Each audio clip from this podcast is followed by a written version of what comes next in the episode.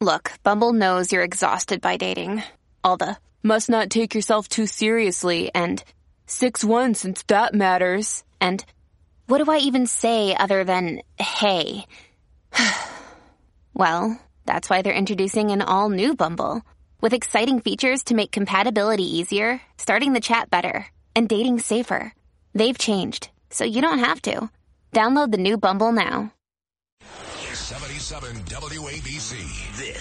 This is Sid and Friends in the Morning. No, I get by with a little help from my friends. This is Roger Stone. This has been the Roger Stone Show. Stay tuned to WABC. I am honored to be on a station with people like Larry Kudlow, uh, the greatest mayor in New York City history, Rudy Giuliani, my old friends Cindy Adams, as well as the great Sid Rosenberg.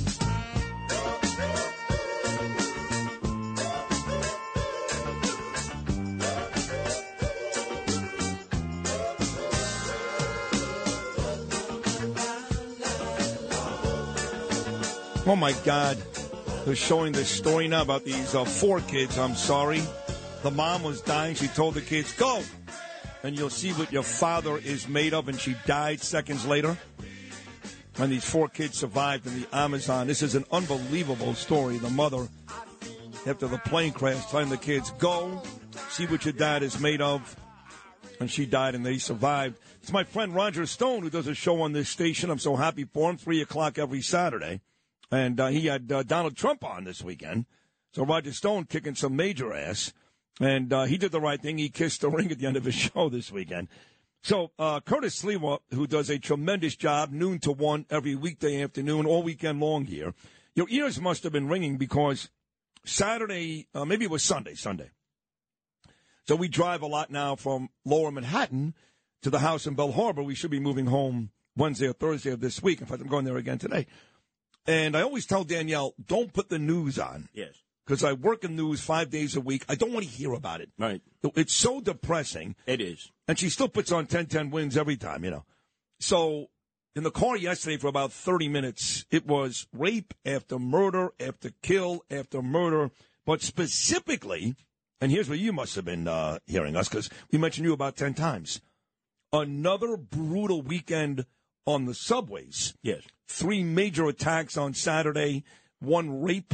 Uh, one uh, where the where the guy actually held the door for the lady. She thanked him, and then he slashed her. There were two slashings. So when you say to me, Sid, when people tell you the crime is down and the subway is a safe place to travel, trust me, I'm on it every day. That's not the case. Boy, were you right this weekend. And uh, you should tell your very dear friend Arthur Aidala, remember, who came on and said, Oh, it's so much better in the subway. I ride the subways every day. Get out of here. Stick to the law, pal. You know nothing about the subway. Look, Sid, all you had to do was listen to my husband in law, David Paterson, doom and gloom as he gave his interview with uh, John Catsimatidis. F- front page story of the New York Post. Things are really bad in New York City. Now, Was this Saturday? uh, no, on Oh, Sunday yesterday. morning. Right, right, Eight right, to right. ten, right away. It was a bulletin up there. Things are really bad. Nobody supported Eric Adams more than David Paterson. I mean, he had both his lips on his left hookers. You had them on his right hookers. Right. And he is just about ready to throw the mayor under the bus. Is that right? You know, on Sunday in the Daily News, you remember Richard Johnson. Of course. Great. Page six. I mean, this was the guy who knew where everybody's bones were buried. He did a piece about Eric Adams. He's staying up till 3.30 in the morning, jumping from nightclub to nightclub. He named all the nightclubs. Sid, you got to talk to your friend. Well, is he still? Because I know that was a big deal when he first took office. No. He's still doing He it. He outlines all the nightclubs, all the people he was hanging out with. You cannot be up to 3.30 in the morning and then get up in the morning, which he does. He's not like a de Blasio, you know, he mails it in. And to be able to function. You just can't, he- he's got to stop this nightclub routine. He's out there every night. Richard Johnson had the timeline. And you know some Eric Adams is proud of it. That's his proudest accomplishment. The city is a disaster. You listen to David Paterson, number one supporter of Eric Adams, right? And he's saying, boy, this city and the real estate and everything's going and it's collapsing. And I say to myself, yeah, now you're But wait listening minute, you say everything is collapsing, and I do listen to you. You know, I, I you're on the show five days a week because I think the world of you. What do you do. But I've got a friend named Corey Zelnick. Uh, he's your friend too. He's in commercial real estate. Listens to this show every day. About the sweetest person you'll ever meet. He's renting out his spaces. Then we bring in Suzanne Miller. She does her work on the the residential side. She's saying almost every apartment is renting here in Manhattan. Are they both lying? Why would they lie? Sid, you Yeah. really think they're going to come on and say things are a disaster? Come on. Well, no, Their it- business. I know because I say to Corey, I go, Corey, when I go to the Upper West Side about once a month to do my hair and my back and all that, every other store is for sale or for rent, I should And say. And if they weren't weed shops, illegal weed shops, there'd be even more. You go right down the block from us, there are four hotels empty. And the Adams administration is looking uh, at that to house his friends, the illegal aliens. Yeah, listen, I, I Tell it- Corey Zelnick, come to Curtis Sliwa. I will. I'm your Papa Chulo. I'm gonna bring I him know in. where all the bones are buried. I'm going to bring them in to talk to you live in studio. But for example, I've been staying at the uh, the Gateway buildings. There's four huge ones in Battery Park. I'm going home Wednesday, thank God. But those are huge buildings. Curtis, every apartment is rented. That Every is one. not a reflection of the health of the It's city. not. Okay. in any way, shape. Look at the police commissioner. You wouldn't listen to me about the police commissioner. I like her. Yeah, you can like her. Okay. I told you she was on the shelf. She was a pol- placebo police commissioner. Big article in the New York Post. They won't even allow her to take a detective and to give a detective a promotion. Everything has to go through Eric Adams, aka Phil Banks, a crook, a deputy mayor who is an unindicted co-conspirator who became a confidential informant in order to avoid going to jail. Now, what does Keechant Sewell do? She only gets to meet with Phil Banks on Sundays, and I hope it's in the pew of a church and in, not in a no-tell hotel Holiday Inn Well, just a couple of weeks ago, she it seems like she was the one who was dropping the hammer on Jeff Maddrey, yes. one of the highest rated police officers in the city. That's the blow. Oh, let me tell you a little bit about Jeffrey Maddrey. I Okay. know Jeffrey Maddrey, Of right? course you do. We were talking Howard Beach. Let's look over at Lindenwood and Ozone Park. Lindenwood is where the diner is, where they did all those scenes in Goodfellas, Yes, right? Yeah. So all of a sudden, he's on a little hilltop in the park in Ozone Park. And his gumada, who happened to be his female driver in the NYPD, had a gun to his head because he wouldn't leave his wife. He had promised Come I'm going to leave my. This all. This all fact. This, talking about Goodfellas, this is like straight from the This movie. all fact. Karen, put the gun down, Karen. Right. So all the cops come running over from the precinct, their guns drawn.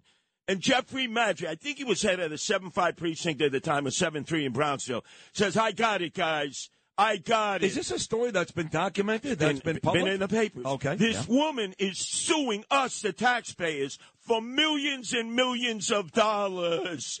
And who does Eric Adams elevate to the top uniform position in the NYPD? His very dear friend Jeffrey Maddrey, who now is up on charges because he walked into the 7-3 precinct. His former colleague had a, uh, took out a gun. They arrested him and he said, negate that. Negate that. And naturally, Keechant Sewell said, you can't do that. We got to We got to put him up on charges. So she was doing her job in this case. She did a good job, Yep. you're saying. Okay. Nothing goes through her now. All she does is show up at parades and wave. Doesn't have any meetings with the deputy chief chiefs. And I told you all this You months did, ago. yes, you did, yes, you did. But I did see her twice. Oh, now that you mention it, In the parades. they were both ceremonies. No, they were down by the uh, the NYPD Memorial And, Wall. and the number two guy is always with her, a guy named Cabani. Yes. He's, he's made his bones. I've met him both times down by the Memorial Wall. Yes. One time was to unveil the 77 new names, and a month later, Tom Biggers, he runs that 5K run every year. She made speeches at both, but you're Sid, right, there was a run and a wall. let her do anything. But why not? because she's a placebo police commissioner. She's the eye candy of having a female. Remember what Eric Adams said? I'm going to have a female police commissioner, and she's going to be black. How the hell do you make a statement like that? Well, he didn't say police commissioner. He said all of my folks yeah, yeah. But the are going to most- be look, females. the most important Yes, one yes. is the police commissioner. You, you see, you would think that he would let her do more stuff, and I mean this, even though she's a great lady and I love her, because things are not going great in the city, and he can blame somebody else. No. but, but people in the know know that he's really the one that's kind of pulling the strings. Look, and you better put the pressure on your very dear friend Pete King, right? Who is an Eric Adams Republican. He sees no fault in him. And he's always saying, oh, Keechant Sewell, the best. She was the head of detectives in Nassau County. She was not ready for prime time. Everybody knows that. The only reason she became police commissioner is she was black and a woman. Now, Peter King keeps talking about what a great job she's doing. Hey, Peter King, when you're out with your drinking buddies, all the cops, don't you ask them why they don't let her do anything? Are you oblivious to this? Is everybody so blind that they don't see what's going on in their city that their top uniform cop Jeffrey Maddrey is going to cost us millions and millions of dollars in this lawsuit with his Gumare, who used to be his driver in the NYPD. So you say that as much as you like Keisha, and I do too, that she wasn't ready for the job. Not ready for prime time. Okay, time. then you go back to the mayor before Eric was, of course, Bill, and he had people like Dermot Shea. Oh, what a what a lapdog! Right? Okay, that's my point. He has people like Jimmy O'Neill. Oh, horrible! Although Right. I met him as a transit cop years Right. ago so, in Flatbush. So you're telling me that in the great city with all these mayors and all these great cops, that you got to go back to Bill Bratton to find a decent police commissioner? Ray Kelly, Oh, the Ray very Kelly, best. right, Ray Twelve Yeah. years, Right, right, of course. the very best. Now, let me let me just do a pivot and shift on you, as your Oh, friend Eric Adams likes to say. You talk about Roger Stone. You know how much you have in common with Roger Stone.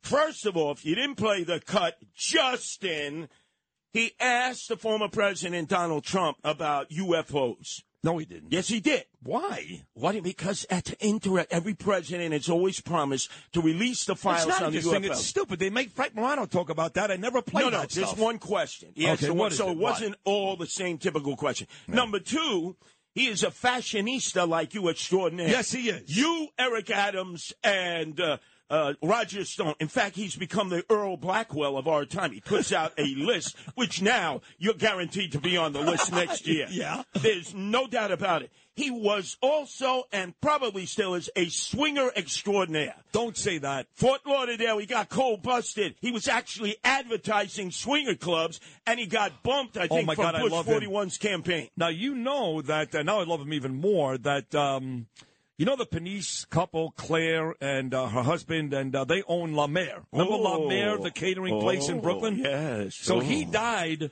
and uh, Claire went down to South Florida, and I believe she was the one, Claire Penice, may still be alive. I'm not sure. Who reopened? It used to be called Plato's Retreat Yes. here in New York. Oh, forget Which- it. And they, they they would have supervisors walk around to make sure you had your condom on your Right. Jimmy cap. Exactly. So she opened Plato's Repeat. Yes. Down in South Florida. So you're telling me Roger Stone was probably a frequent visitor to that club? Biggest swinger ever. Really? Lost his position because it was published. He couldn't deny it. And yet every Republican knows this guy's the political hitman. In fact, they interviewed me extensively for the Netflix documentary that was so well received called Get Me Roger Stone. And I was telling the, the audience where all of his political bones are buried. He was the campaign manager for Al Slim Shady Sharpton's presidential campaign 2004. Wait a second. The only- Stone? Yes, the only reason was to disrupt the many Democrats who were running. The disruptor and Sharpton took the money and disrupted it. And I know exactly how that happened. Roger Stone was a white boy in 2004 living in Harlem. And nobody wanted to acknowledge that. I talked about it, and you know who left me on the cutting room floor of the Netflix documentary? Your very dear friend Frank Morano. No, he didn't. Yes, who was part of the team that made that documentary. But wait a second. Uh, I was told last week that Frank Morano, after Bo Dietl uh, has, he's he's admitted I'm okay with him now.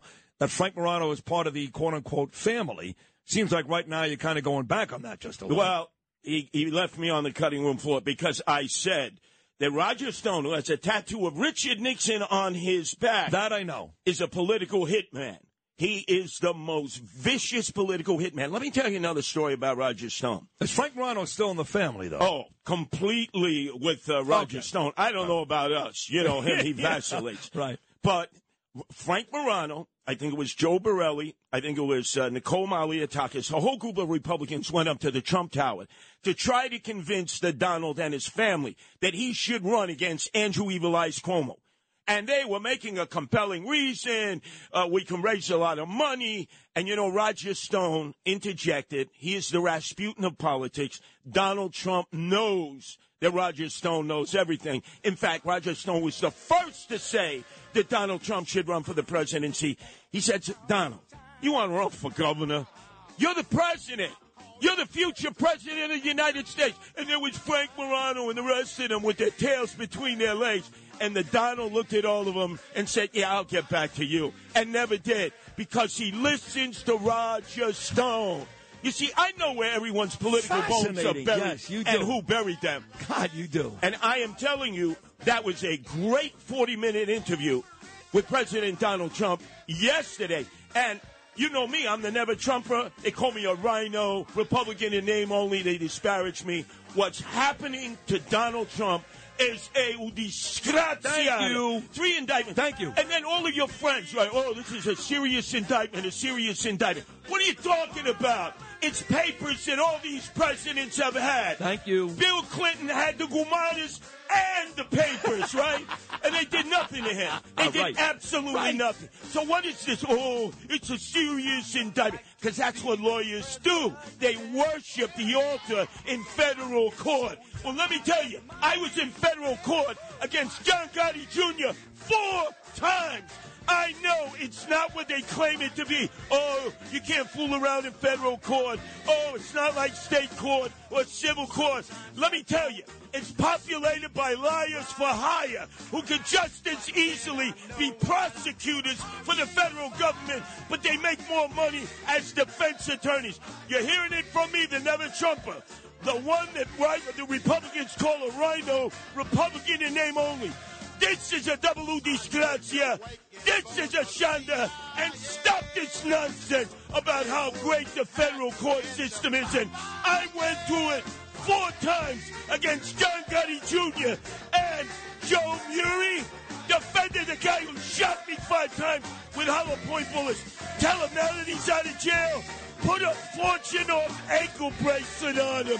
Cause he probably was some guy's Maytag in the joint. Oofa! If you had an accident, trust Gabo Law, personal injury and medical malpractice attorneys with decades of experience who will provide the attention you deserve and deliver the best possible results in the shortest amount of time. Gabo Law has recovered millions for their clients and they will be able to help you. But don't take our word for it. Read their five-star reviews from former clients on Google, Avvo, and Facebook. Call Gabo Law today. 800-560-0214 for a free consultation or email them at info at gabolaw.com. That's G-A-B-O law.com. Gabo Law, where winning is no accident.